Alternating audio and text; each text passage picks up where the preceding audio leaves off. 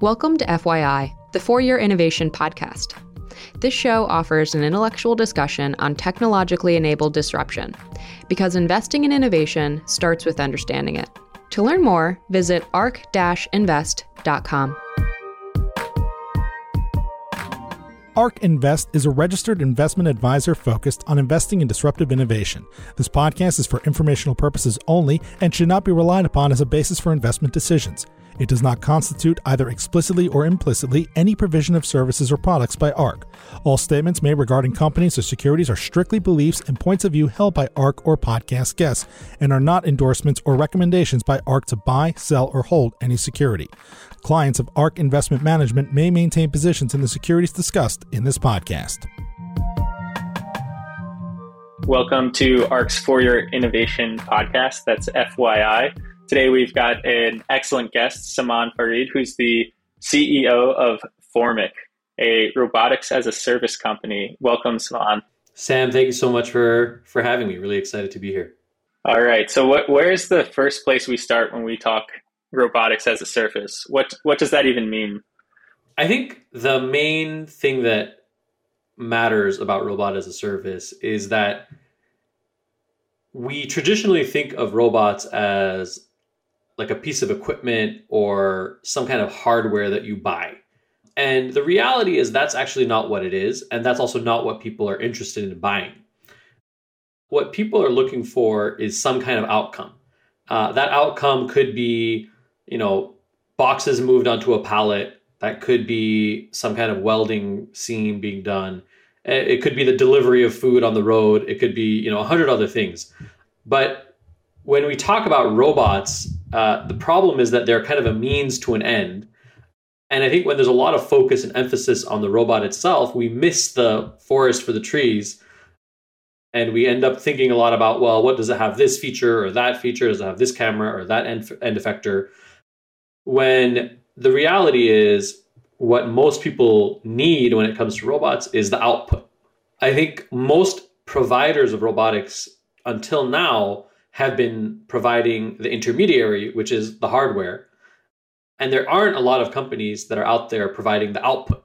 And I think that's where robot as a service comes in. It's obviously comes from software as a service, but I think the real thing about as a service is that it drives adoption, right? If you think about the first kind of major wave of software as a service, CRM was obviously the most obvious one, but I like the example of email because there used to be a time where if you wanted to have email for your company, you would have to hire somebody to do IT for you. You'd have to buy a bunch of servers. You'd have to buy internet bandwidth. You'd have to install all of that in server racks. You'd have to pay somebody to configure it all. And then after all of that effort and investment, you finally had email that you could use. And as a result of that, there was just no adoption, right? Like 95% of people in the world said, it's not worth it. I don't need all of that. And it wasn't until it became productized and it turned into a service that really you see kind of adoption happen at scale. And I think that's exactly what we're hoping for in robotics, is that moving to this kind of outcome-focused mindset and outcome-focused product offering is what will unleash adoption and what will drive adoption at large scale. Not at the scale of like most robotics companies today, and you talk to them, they're at the order of, 10 robots here, 50 robots there. Maybe, the really extreme cases, they have 100 robots in one or two facilities. But we're talking about, what is it going to take to get on the order of magnitude of hundreds of thousands or not, if not millions of robots deployed. It takes a totally different mindset and a different approach. And so before we dive into the factory itself and what you're seeing, different applications there, maybe we start with the macro. And are you seeing any sort of inflection point here? When we talk about disruption, we normally say disruption and innovative technologies take hold during tumultuous times. And, COVID, definitely a tumultuous time. We have supply chain shortages, definitely a tumultuous time.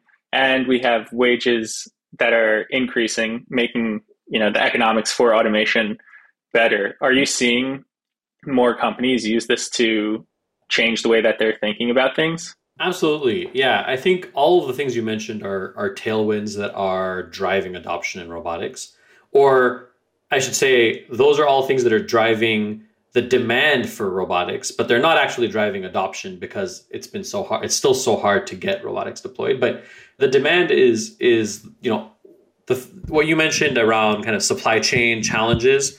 I think there's a few different layers of that. Even before COVID, we saw the trade war, and that trade war really pushed a lot of American manufacturers and American users to realize that they're very dependent on this global supply chain. Everything from tariffs to shipping to, you know, disease can totally disrupt their ability to procure goods. And so I think the first wave of that, you know, started with the trade war between the US and China, and it pushed a lot of manufacturers to want to bring manufacturing back to the US. And then COVID, I think, accelerated that even further when they realized that all these factories in the US are short-staffed and getting even more short-staffed. But this is also a problem that has been in place since before COVID. There are, I think, 1.5 million unfilled manufacturing jobs in America today. Not to mention all the other types of jobs that go unfilled, you know, farm workers and construction and, you know, the skilled trades. You know, in every industry, you see an extreme shortage of labor. And that shortage of labor by itself you know, is one part of the problem, but it's also part of a vicious cycle because a shortage of labor leads to lower utilization. So like a typical factory in America runs 2,000 to 3,000 hours a year. That's out of 8,600 possible production hours. So they sit idle 70% of the time. So as a result, like every forklift, every truck, every CNC machine, every light bulb in that factory is sitting around collecting dust 75% of the year. So as a result, you know, that factory has to charge higher prices for their goods. Those higher prices lead to less demand. Less demand leads to even lower utilization. And so you get this vicious cycle where it becomes harder and harder to compete unless you change some of the fundamental inputs to that equation. So like demand on manufacturers is going up, but they're unable to meet it. And that's why you see all these delays, right? Like there's an everything shortage in America today, right? And from metal parts to aircraft to food to, you know, like anything you want to buy, there's a wait list. And so what we're thinking about as our company at Formic is like, how do we use robots to change that fundamental equation and solve some of those like inputs that, like you said, are tumultuous right now. But they're not just tumultuous right now. They're on a trend line of getting worse and worse. And we have to change the elements of that equation before we can get out of this kind of tumultuous environment. Very interesting. And then, so going into the factory, maybe some anecdotes of, you know, some manufacturers who are having issues. I guess what are the barriers to robot adoption? You know, where has been an instance where you've gone in, tried to automate, and it hasn't worked. We're not there yet. And then, you know, where has it worked extremely well and kind of the bread and butter at the moment? The thing that we hear at basically every customer, every factory that we go to, is that they've been trying to automate for the last 10 years and haven't been able to. And the few fundamental reasons for that are, one, there's a significant amount of knowledge that you need in order to adopt automation in a factory. You need to know what type of tasks in your factory are suitable to automate, which is by itself very difficult. Then you need to, once you've identified the task, figure out what are the different components of that task and how would you automate it. You need to procure all of the different like pieces of equipment that you need in order to do that, which means you need to shell out hundreds of thousands, if not millions of dollars. And then you need to, you know, hire a variety of different vendors to customize it, program it, build end-of-arm tooling, install it on your floor, you know, install compressed air lines, install power lines. You know, there's like 100 different things that go into getting the robot working. And then once you've got it installed and once you've got it running, chances are your need as a factory changes over time. Like you're running this part this week, you're running a new part in 3 weeks, and then in every few years you have to turn over your factory and you may have to do different kinds of products. And so a lot of factories end up with lots of equipment that sits in the corner collecting dust because they bought something that they needed a few years ago and they don't need it anymore. So either it collects dust or they sell it for scrap. And so it ends up being, you know, very high bandwidth, very high complexity, very risky because you could buy the wrong thing.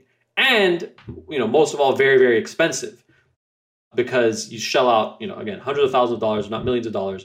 There's a very big kind of information asymmetry between you as a factory and somebody who's trying to sell you equipment.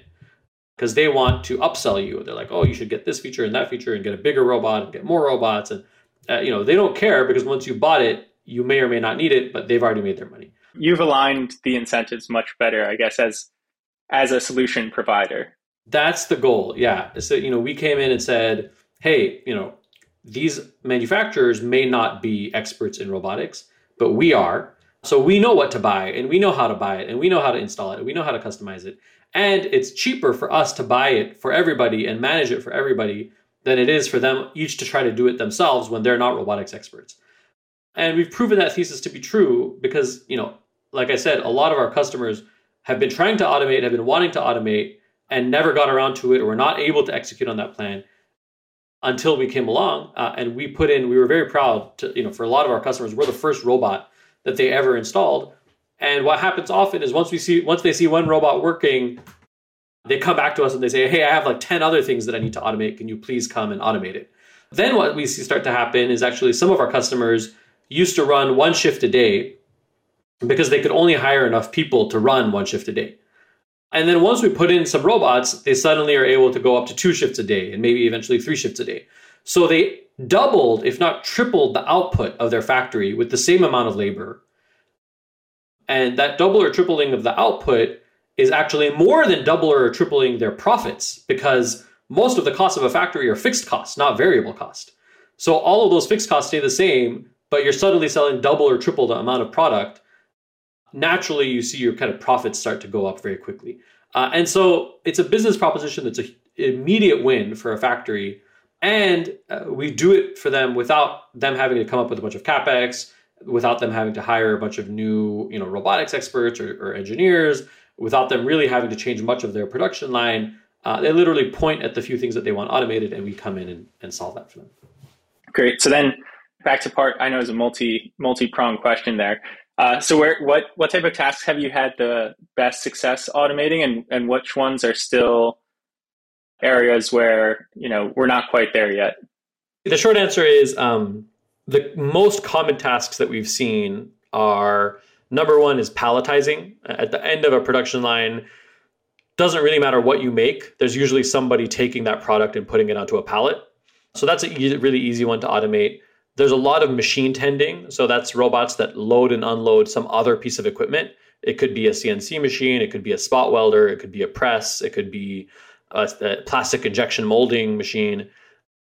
You know, but there's robots that basically load and unload other pieces of equipment. There's a lot of robots that do different kinds of packaging, so things like case packing. There's robots that we've deployed that do things like welding. So welding is a really common need in a lot of metal fabrication. And then the other common one is inspection. Inspection is one where a robot actually really has a significant advantage when it comes to speed. You know, we have customers where manually it would take 2 to 3 hours to inspect a part because there's so much detail that you have to inspect. And a robot with the right vision system can inspect that part in 10 minutes. And so you get this kind of order of magnitude increase in output capacity.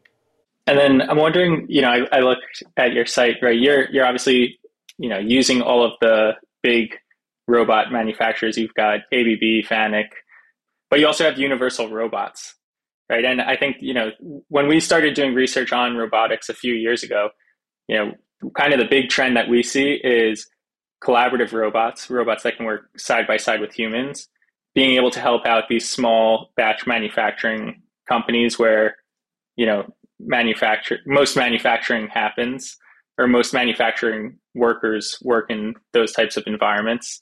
And, you know, it was for traditional robots, about 1/3 of the cost is the actual hardware, 1/3 is, you know, the peripherals, and 1/3 is actually hiring someone to set it up.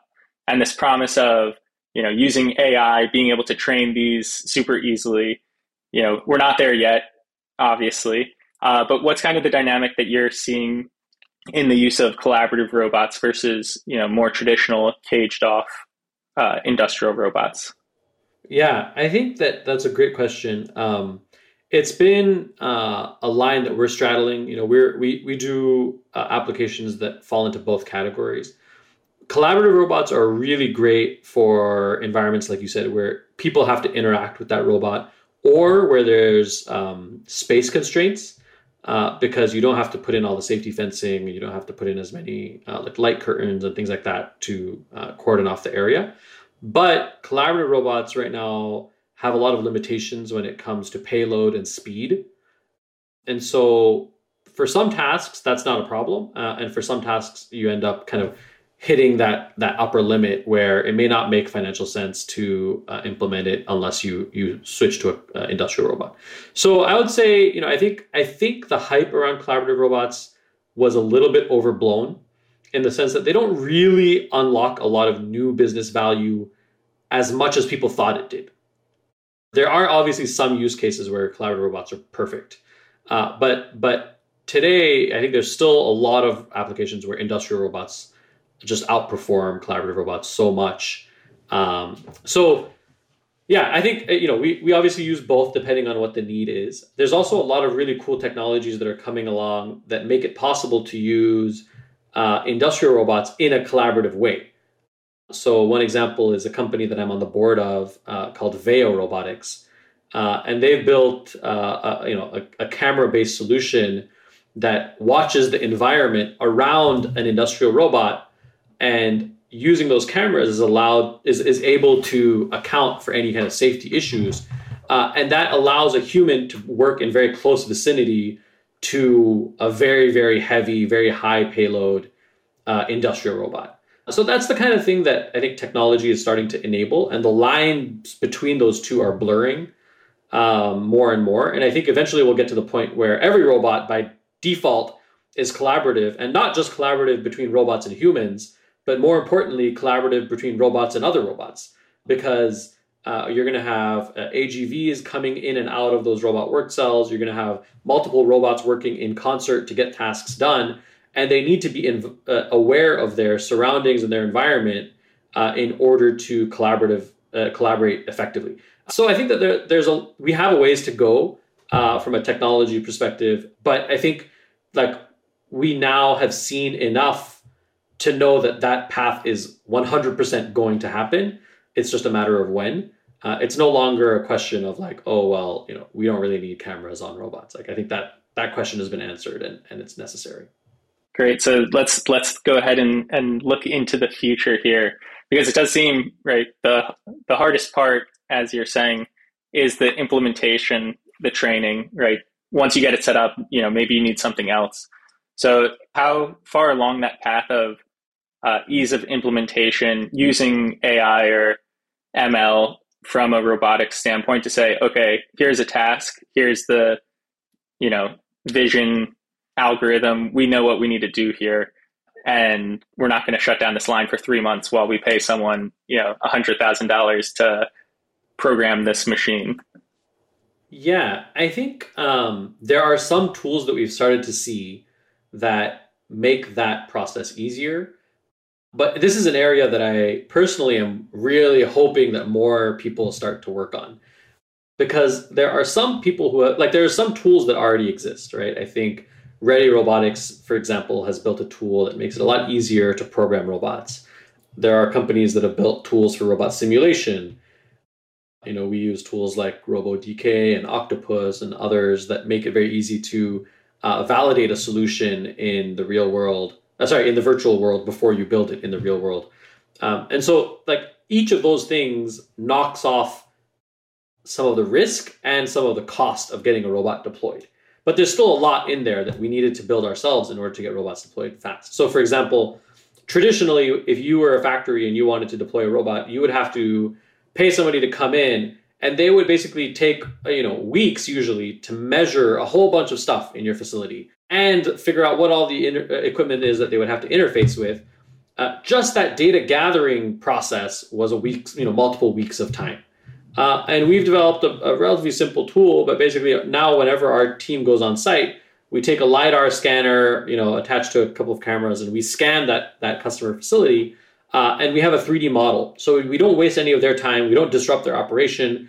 We come back and basically overnight, we could try out 100 different robot models that may or may not work in that environment. We figure out, you know, like what the motion studies are, what equipment they have to interface with. And we could basically the next day come back to that customer and say, look, here's what a robot might look like. Here's the throughput that we think we can achieve. Here's the size, the footprint it's going to take. Here are all the constraints. And that by itself, like, significantly shortens the amount of time to get a robot deployed. So that's like on the application scoping part. Then obviously there's the next phase, which is like if the customer decides to do this project, like we have to build that robot, we have to simulate that robot in the work cell, we have to generate all the programming for the hardware. We usually have to build some custom end-of-arm tooling and things like that. So that's also a process where we're building a bunch of software to automate that as well. But for most of these things, like our hope is that if somebody else builds the software, like we would much prefer to use something that somebody else has built than to build it ourselves. But right now, a lot of the things that we're describing around like making it easy to deploy a fleet of robots, other people haven't really built well yet. And then like once the robot is deployed, you know, we obviously have to monitor it, we have to maintain it, we have to be able to remotely log in and do some teleoperation and resolve issues. And all of those are things that we've also had to build some of ourselves. But, you know, I think this is one of those things where there's 100 little building blocks that you need in order to get a completely different outcome. And we are just kind of chipping away at that problem piece by piece by piece. Yeah, it makes sense. You know, definitely what you're saying. And it kind of leads to, you know, obviously you want to defend your intellectual property with becoming experts in all of these various ways to set up various automation, but the need for the community to really come together and, you know, put out solutions and best practices as the industry is still emerging, which I always find fascinating, right? It's like robotics started really seriously in the 90s in manufacturing and the auto world. And we're still so early in that broad automation landscape, especially from a hardware side of it. Absolutely. I think that there are technology problems that need to be solved, but more importantly, there's also a lot of very big kind of business alignment challenges that need to be solved. And I think it's not until both of those things are solved that we'll see this kind of, you know, wave of adoption. But the technology is happening. You know, we've already talked about a few of the examples. Other people are building a lot of great stuff that will make it easier to deploy robots. And then there's the kind of business problem that we need to solve as well. I think those two pieces go hand in hand. Yeah, I'd be interested to dive into the business side, right? Because Formic, there have been other robotics as a service companies that have tried to do it. I think each in its own unique way. So, you know, as you're running Formic, what have you had to pivot? What have you realized? You know, what were the assumptions going in, and how are you thinking about it currently? Yeah, I think that there have been robot as a service companies, and we, you know, when I was a VC, we invested in a bunch of robot as a service companies, and I'm on the board of a few of them. I think that the challenge with robot as a service companies is that traditionally, it's been somebody who makes some kind of robot decides that, well, I have two ways of getting people to pay for it. Either they can pay for it up front or they can pay for it month by month. But either way, you know, I'm building this thing and I'm selling this thing. And I think that falls short in a lot of ways from the true promise of robots as a service. Because first of all, the customer doesn't know what they need, right? And so if you're coming in and saying, hey, I have this widget, do you want it? Do you want to pay for it up front or do you want to pay for it? Like, it doesn't, it's not really truly as a service. As a service means like you abstract away the complexity of the choice and the decision-making and all the maintenance and management, and you turn it into a real service offering. The second part is that I think there's also a fundamental mismatch in the DNA of those types of companies with each other. So I like the example of Boeing. So Boeing, back when it started, was both an aircraft manufacturer and an airline. Like, they had to do both of those things together. And then eventually those two things had to split up, and Boeing became Boeing, the aircraft manufacturer, and the airline became United Airlines. And it's a completely different skill set to manage and maintain and run a fleet of airplanes and to sell tickets and to have, you know, loyalty programs and to, you know, do in-seat video and like all the things that you need to make a great airline experience. is very different than the skills that you need to build aircraft, right? And I think it's rare that those two things are in one company. And so what we're seeing for the robotics world is similar. It's like there are a lot of people who are making aircraft, they're building robots of different sorts. And we see that number of companies doing that going up exponentially. Every day, there's a new robot that does X or does Y or does Z. And we're really enthusiastic about that. But we, as a company, have kind of adamantly decided that we're not in that camp. We're in the other camp of we're the airline, right? Like we run and operate and maintain a fleet of aircraft of robots, and we operate them to generate outcomes for our customers. And there's a lot of things that you have to do in order to do that well. And that's, it's just two different kind of sets of DNA. And I think what we'll see little by little is companies will have to ultimately pick one or the other. Like either you're building a new device and a new piece of equipment, or you're operating that equipment and generating value out of it. It's hard to do both. The same thing happened in almost every industry. If you look at, Caterpillar, like they make agricultural equipment, they don't run farms, right? All the companies that make mining equipment don't operate mines. Like it's like two separate things. Like one is you make equipment, one is you operate equipment, and it's just a different business. Interesting. And then on that standpoint, are you seeing any particular robot manufacturer with better technology? I think it's interesting that robotics has always been, it's definitely not a winner take most environment. Most hardware is not that. But as we transition to more software-defined robots, are you seeing anyone with outsized capabilities there or not yet? I think we are at the beginning of the explosion of robot vendors, because it used to be, like you said earlier, like 90% of robots went into auto manufacturing, and within auto manufacturing, 90% of robots either did welding or painting. Like that's it. Like that was the market. And so naturally, like some companies emerged that were really good at building robots that did that. They built distribution channels to allow them to sell the robots to the people who needed that. And that business worked really well. But a lot of those foundational assumptions are changing. Like you said, with software-defined kind of like robots that are more intelligent and adaptive, with hardware costs dropping really quickly. Like most of the components that go into my smartphone are basically the same components that go into a robot. Like it's cameras, it's chips, it's sensors. The only difference is you have some motors and grippers, but like that's pretty minimal in terms of the cost of the system. Chris Anderson talks about like the peacetime dividends of the smartphone war, right, being applied into all of the different types of smart hardware. And I think that plus, I guess I would call it like the peacetime dividends of the self-driving car war, right? Because like all these people invested billions and billions of dollars into self-driving cars. And as a result of that, like we got way better, motion planning software and way better, edge processing chips and way better LiDAR and way like all these things started to improve drastically. And those things are all going to pay dividends when it comes to robotics. We're going to use those to, and not we, I mean, other people or lots of people are going to use those to build much, much better robots. And so I think the relative differentiation between the hardware vendors of on the robot side is going down. And I think we're going to see a lot more specialization, people building robots that are specialized in a specific type of task. And I'm excited about that because I think it means robots will get better for everybody.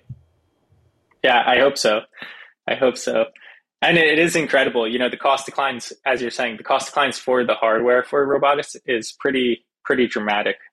So, definitely opening up the door to manufacturers that are not, producing high volume, high priced items now have the ability to actually automate from a investment standpoint.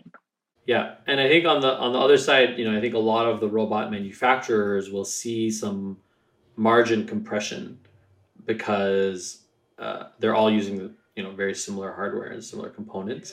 And it's going to be hard to charge outsized, prices on your robots unless you have some meaningful differentiation. And in some cases, we have that. Like I think, like FANUC is an example of a company that has a fantastic service network, a fantastic maintenance network, fantastic integrations, and so they're able to get a really good premium on their robots that they sell because it's easier, like your life is easier if you use a FANUC robot. And I think we'll see that people will have to build similar capabilities in other applications too. And then as we're winding down here, the question that everyone asks me, anytime you say automation or robot, you get this question, and you've got firsthand experience. Are robots stealing and destroying jobs? You probably have a better answer than I do on that one. I think the data shows a very clear answer to that. You know, it's very, very clearly no. Organizations that implement robots see over time increased demand for humans. Countries that implement robots see over time increased demand for humans. Right, so I think it's directly correlated, and it creates opportunity. So, like the example that I gave about factories that go from a 2-shift operation to a 3-shift operation are a great example. All of a sudden, as they go from a 1-shift to a 3-shift operation, they need more marketing people, more salespeople, they need more delivery drivers, they need 100 different things. So I think overall, like this is really, really it unlocks human potential. The other thing that is really clear to everybody that's in the manufacturing industry is that these jobs that robots are doing are not jobs that people want. Like every factory that we go to has 30-40% unfilled heads. They pay giant bonuses for anybody to sign up to take one of these jobs, and nobody wants them. A lot of these factories have 200% annual turnover. So that means they hire for the same job twice a year. It's very, very, very clear that like humans are not interested in these jobs, and you have to like cajole them and pay them lots of money to come and do them, and then they don't stay. So I think robots are necessary for us to see the kind of raising of the waterline for everybody that we want to see. But I think that's kind of my firsthand experience. I'm curious if you've seen other stories or other versions of that. Yeah, I mean, what you said is true from what we've seen. I always like to think it's amazing that without automation at the base level, like 70% of us would need to be working in agriculture, right? So it's like, you need efficiency. All right, so then it's like we started using animals. And then, okay, now you have some people that can go and they can start doing other things. And then you get a tractor and you get more and more people. And so it's like this... At the very base level, it's like automation frees us to do other exciting things that push civilization forward. And then the other big trend that we see is automation takes non-market activity and puts it into the market. And so, pre-tractor is like, you always see the statistics of this percent of the population worked in agriculture, now this does. And it's like, the majority of the people who stopped working on farms because of the tractor were unpaid family members, right? So you're taking this huge non-market activity, and then all of those people are free to enter the market.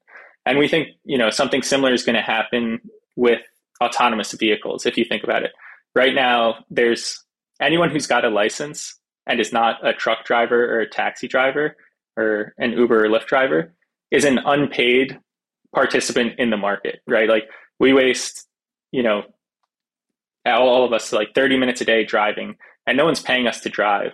And as soon as you get an autonomous vehicle, every one of those people is now going to pay for that service. So you're taking this non-market activity, you're bringing it into the market. Same thing with food service automation, right? No one pays us to clean up after ourselves at home or to go get groceries. But if automation makes it economic enough, then we'll pay for that service. So there's this really interesting dynamic at play from that angle. That's cool. Yeah, I hadn't thought about it that way. That's really interesting. Last question from me here is, what excites you the most in the next 5 years?